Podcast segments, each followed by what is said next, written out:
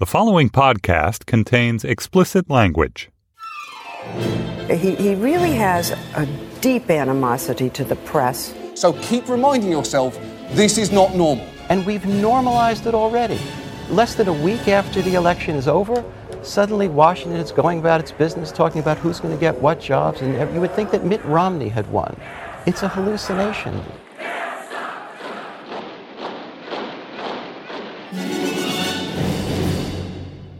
Hello and welcome to Trumpcast, the show about our president elect, whose name I keep forgetting. Uh, uh, it'll come to me.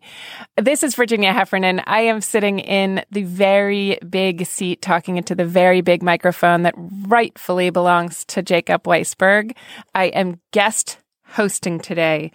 So the hits keep coming this week about our president elect. Every time, and this characterized the campaign too, every time we thought things were getting kind of normal, we could recognize the outlines of normalcy. We have been surprised again. This time we've had to look back into the Attorney General Jeff Sessions' background as a racist in Alabama. Michael Flynn, Trump's new national security advisor, would probably be disqualified from a normal administration since he's paid by authoritarian regimes in Turkey and Russia, and people who work with him regularly describe him as unhinged. And finally, of course, there's Steve Bannon, the mastermind of all this, so much that some people are referring to these cabinet appointees as Bannonites. And we're going to hear more about that because I have the best person to talk to about it. Jonathan Chait the columnist over at New York Magazine has written a fantastic column today explaining why Trump's team is a moving target, but also why racism itself, the racism that characterizes these men, is a moving target, and how in their lives, racist discourse has evolved. Jonathan, welcome to Trumpcast. Thanks a lot for having me. I want to talk to you, Jonathan, about this, you know, article that which has a headline that pulls no punches. Donald Trump is building a team of racists. Mm-hmm. What I find fascinating in this very, uh, you know, somehow succinct column is that, you know, not only is Donald Trump's team a moving target and we're sorting it out as news breaks, but racism is a moving target, which you get to so well in this. You say, say Trump's early staffing choices are redefining the boundaries of acceptable racial discourse in Republican politics. Walk us through each of these people that are part of the team. And I mean Steve Bannon, Michael Flynn, and Jeff Sessions. What do you mean they're doing? What are they doing to racial discourse? That's a great question. So, where I begin with this is that Donald Trump ran a fairly racist campaign but he could have made the choice of doing what George Bush did after running a racist campaign in 1980, 1988, which is to say, okay, now I'm elected and now I'm going to govern differently and, and, this was a little bit ugly, but let's put it past us. But he's not doing that. We had a we had another moment, in other words, where it might have just been dog whistle and whatever, but he was going to get normal when he chose his cabinet. Right, but he actually sees this as as a real model going forward. So they all have different qualities that put them beyond the what was the pale and no longer is the pale mm. um, of Republican thought. So Steve Bannon has worked at Breitbart News, and he pushed it. It was a fairly race baiting site all along. It had a site called a section called Black Crime. Um, it was constantly preying on white racial panic.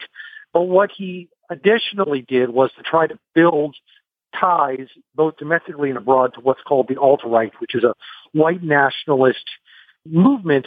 And actually, according to Breitbart, it's basically like skinheads but more intelligent. And there was an article in Breitbart saying, "What is the alt-right? How are they like skinheads?" And they and the answer they gave in Breitbart, Bannon's publication was, "Skinheads are dumb and we're smart.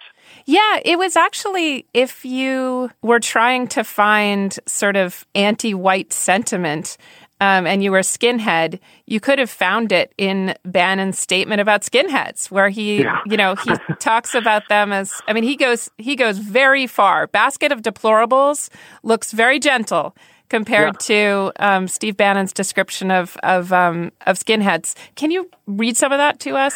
It, it was pretty amazing. He does, he said there are many things that separate the alternative right from old school racist skinheads, to whom they are often idiotically compared. But one thing stands out above all else: intelligence.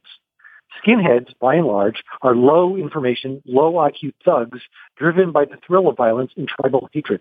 The alternative right are a much smarter group of people. Mm, right. I mean, I wonder, um, this kind of hair splitting is very strange. And I wonder Yep. how, you know, Steve Bannon styles himself as an intellectual.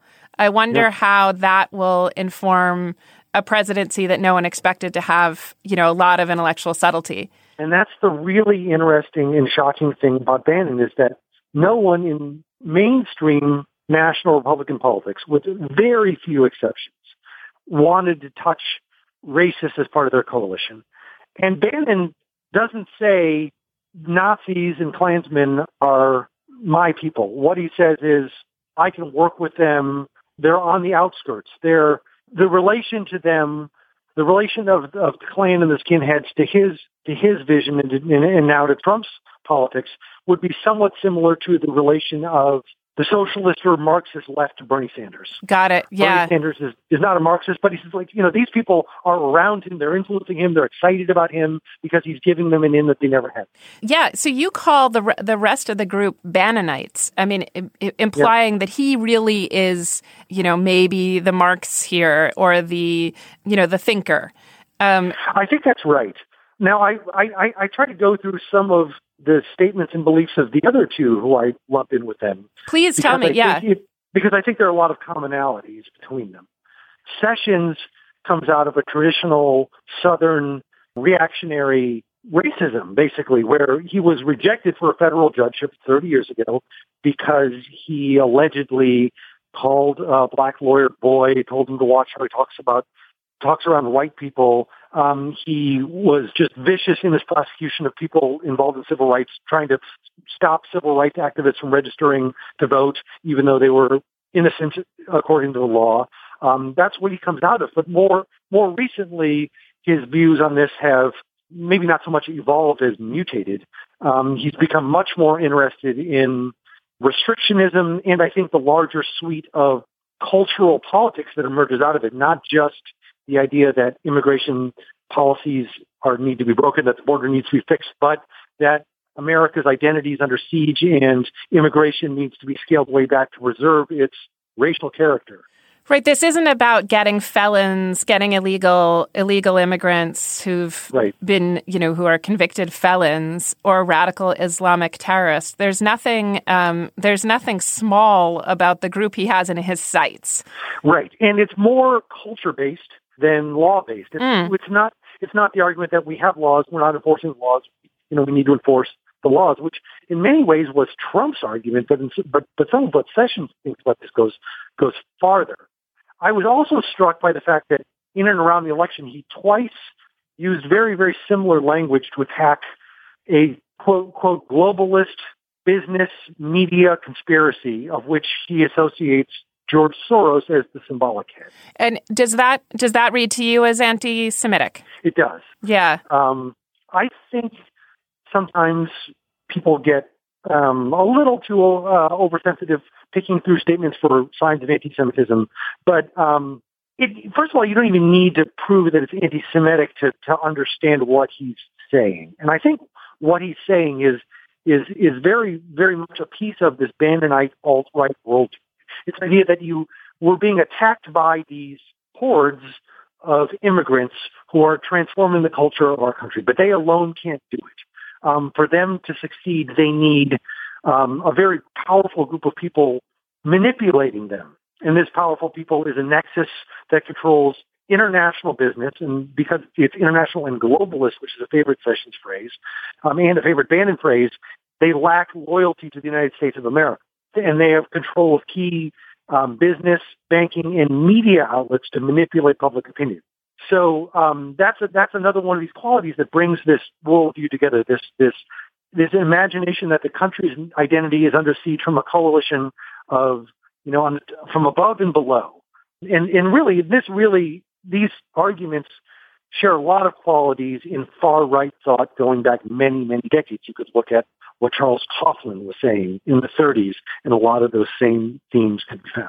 Well, we should. I mean, we should say first of all that yeah, Jeff Sessions is is Trump's new attorney general, and also that Right. he's from Alabama, and you know the connection between uh, he's been in in in state government there for twenty years. He's been AG there for twenty years. Is that right? Right? Uh, he's well, you know, he's been a, he's been a, he's been a senator. Um, he was uh, you're right. He was attorney general, and now he's now he's a senator. And he was a very early and enthusiastic backer of Trump when the vast majority of the Washington Party wouldn't touch him with a ten foot pole. So there is an issue of rewarding loyalty here, but um, he's being brought in in, a, in an important job. And I think if you bring him together with Bannon and Flynn, then I think you've got a core of early employees who, who share some commonalities in the way they look at the world.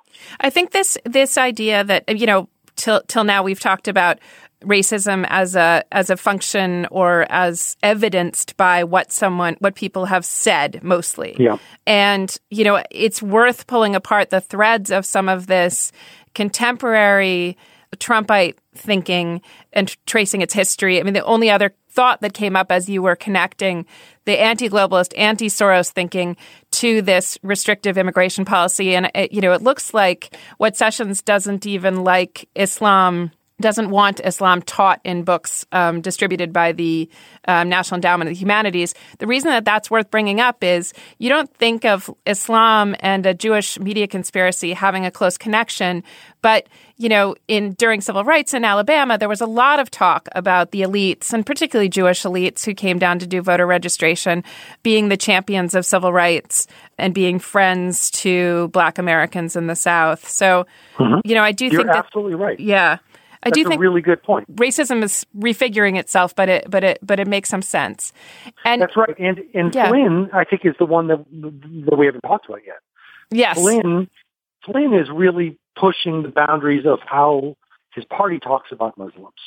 Under George W. Bush after 9-11, the Bush administration was very careful to distinguish Muslims from terrorists because they believed, and I think correctly, that first of all, it wasn't true that most Muslims were terrorists, and second of all, it, what, even whatever bits of truth you could find in this were, were extremely unhelpful because their goal was to separate the Muslim majority, to separate the moderates, the people who could be persuaded to their side, from the terrorists, into, into and not to cooperate with the terrorists' worldview, which was promoting this clash of civilizations where all of Christianity slash Jews were together against Muslims.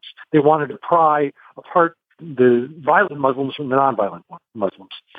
Now, after Bush led the scene, I think you've seen a real pushback in the Republican Party, and and that's why their biggest cliche they have, in fact, the closest thing they have to a real policy agreement is this notion that we have to say the words Islamic terrorist. yes, And, and they almost seem to believe that saying the words are themselves the solution. And I think that in some ways it's taken the place of a solution because they don't really have solutions.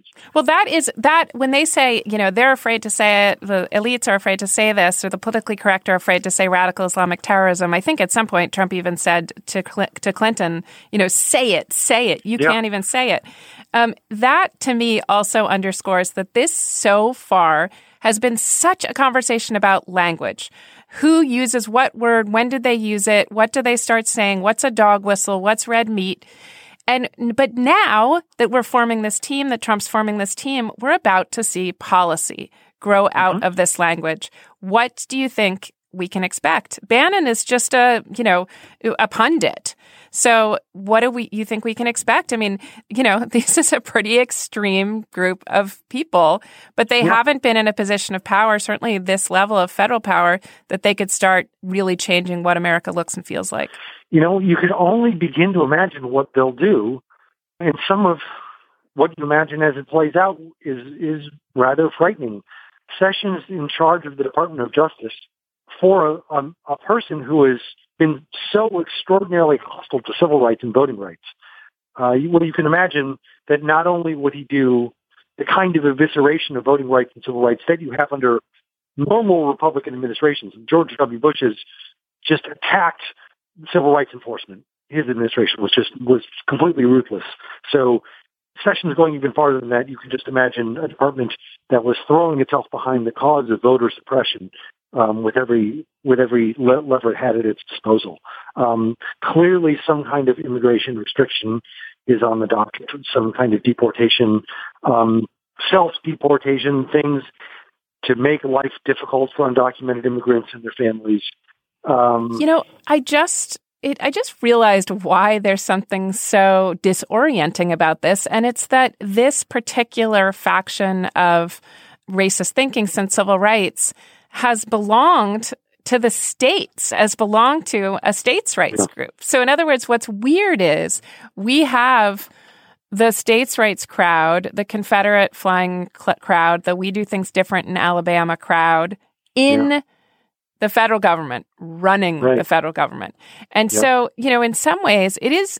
I mean, I'm, maybe I'm trying to be ho- hopeful, but is there a way that it will be difficult to get this kind of regional thinking all um, codified and, and turned into legislation at the federal level? Not only are there just practical legal blocks to doing that, but also it's a um, it just seems very it seems very very hard to build consensus about this, even in a White House where the deck is the deck is so stacked. I think you've identified a really interesting question, and I wish I could give you a better answer. But I think what you, you're you're totally right. That's a that's an enormous question. But part of the reason is there's just not been a program um, about this. Keep in mind the whole orientation of the Republican Party has been around a specific Reaganite agenda, right? They want to they want to cut taxes, especially at the top. They want to reduce social spending. They want to deregulate businesses, especially finance and in, fossil fuel emitters. They're against minimum wage. This this agenda has been has been developed for a, such a long time because that was what their goals were. They, the alt right was not part of the Republican Party, so th- there was no real effort put into a legislative agenda for the alt right. So Yeah. now they've got power. So what do they do? Do they come up with one? Do they can they come up with one through enforcement? Can symbolism and messaging alone do it? Keep in mind that the idea of the United States as a beacon for the world and a melting pot and, a, and, and, and a unique country based on the fact that there was no American racial identity has been a point of bipartisan agreement. That's been, and, and, and, a bipartisan, part of the bipartisan agreement is that this is a, a great advantage that we have, not only culturally and, and democratically, but also economically. But so consider one of the statements that Bannon made about Silicon Valley, basically, where he said three quarters of the CEOs in Silicon Valley are from South Asia or Asia, and a country is more than, than an economy. Um, Uh, that was amazing, and l- I want to slow down for a second on that. We also we're kind of running out of time, uh, but what I what I found. I mean, there's so many. I sh- we should just parenthetically state these things blow the brain open. It is very, very hard. I had to read that and statement. he's also wrong. He's just, and you have. To, I don't want to repeat a falsehood without pointing out that it's not true that three quarters of, of CEOs in Silicon Valley right just so but- just so we don't get fake news out here on trumpcast Right. but uh, you know just to just to slow down a bit i had to read this pa- this paragraph literally aloud to in in your piece today um, to understand it he was asked by trump about one of those kind of talented 10th arguments about immigration shouldn't we let in you know whatever the current current idea of the good immigrant is shouldn't we let in right. Asians shouldn't we let in um, in Jews in the past? And you know, because Yep. they go to the Ivy League and then they do so well and they boost the economy. Um, and and Bannon said back to that, which is already uh, you know uh, used to be the height of racism. Bannon went one further and said. You know, it's not just, we're not building an economy, just an economy in the US. It doesn't matter if they create jobs or create wealth or grow the economy, these immigrants or go to our best schools or build houses or whatever. What matters is we are building a what does he say a civic society, A right? Civic society, yeah. and that that civic society is is is meant to be white. That this is a kind of cultural imperative or civic imperative that has nothing to do with practical politics. Well, it has nothing to do with practical economics, but it is Right, a yeah. kind of politics. Some of that you can do through legislation, with your visa policies, with your immigration policies. Some of it you can simply do through messaging, right? I mean, Yeah. the symbolism of having Donald Trump in the White House is going to change the way a lot of people around the world think about the United States and do they want to come here? Do they want to stay here? Can they see themselves as being American? Um, I just I find this piece so fascinating, Jonathan. It's called Donald Trump building team of racist. That's the headline. Jonathan, thank you so much. Thank you so much. I really enjoyed this, and what you said was so nice about, about my article was so nice and really uh, that was extremely kind. Thank you so much. I will see you on the internet. Thanks, everyone. Thank you. That's it for today's show. Trumpcast is produced by Jason DeLeon. Steve Lickteig is the executive producer of Slate Podcasts. Andy Bowers is the chief content officer at Panoply. And I'm Virginia Heffernan, subbing for the great Jacob Weisberg. Tune in for more Trumpcast next week.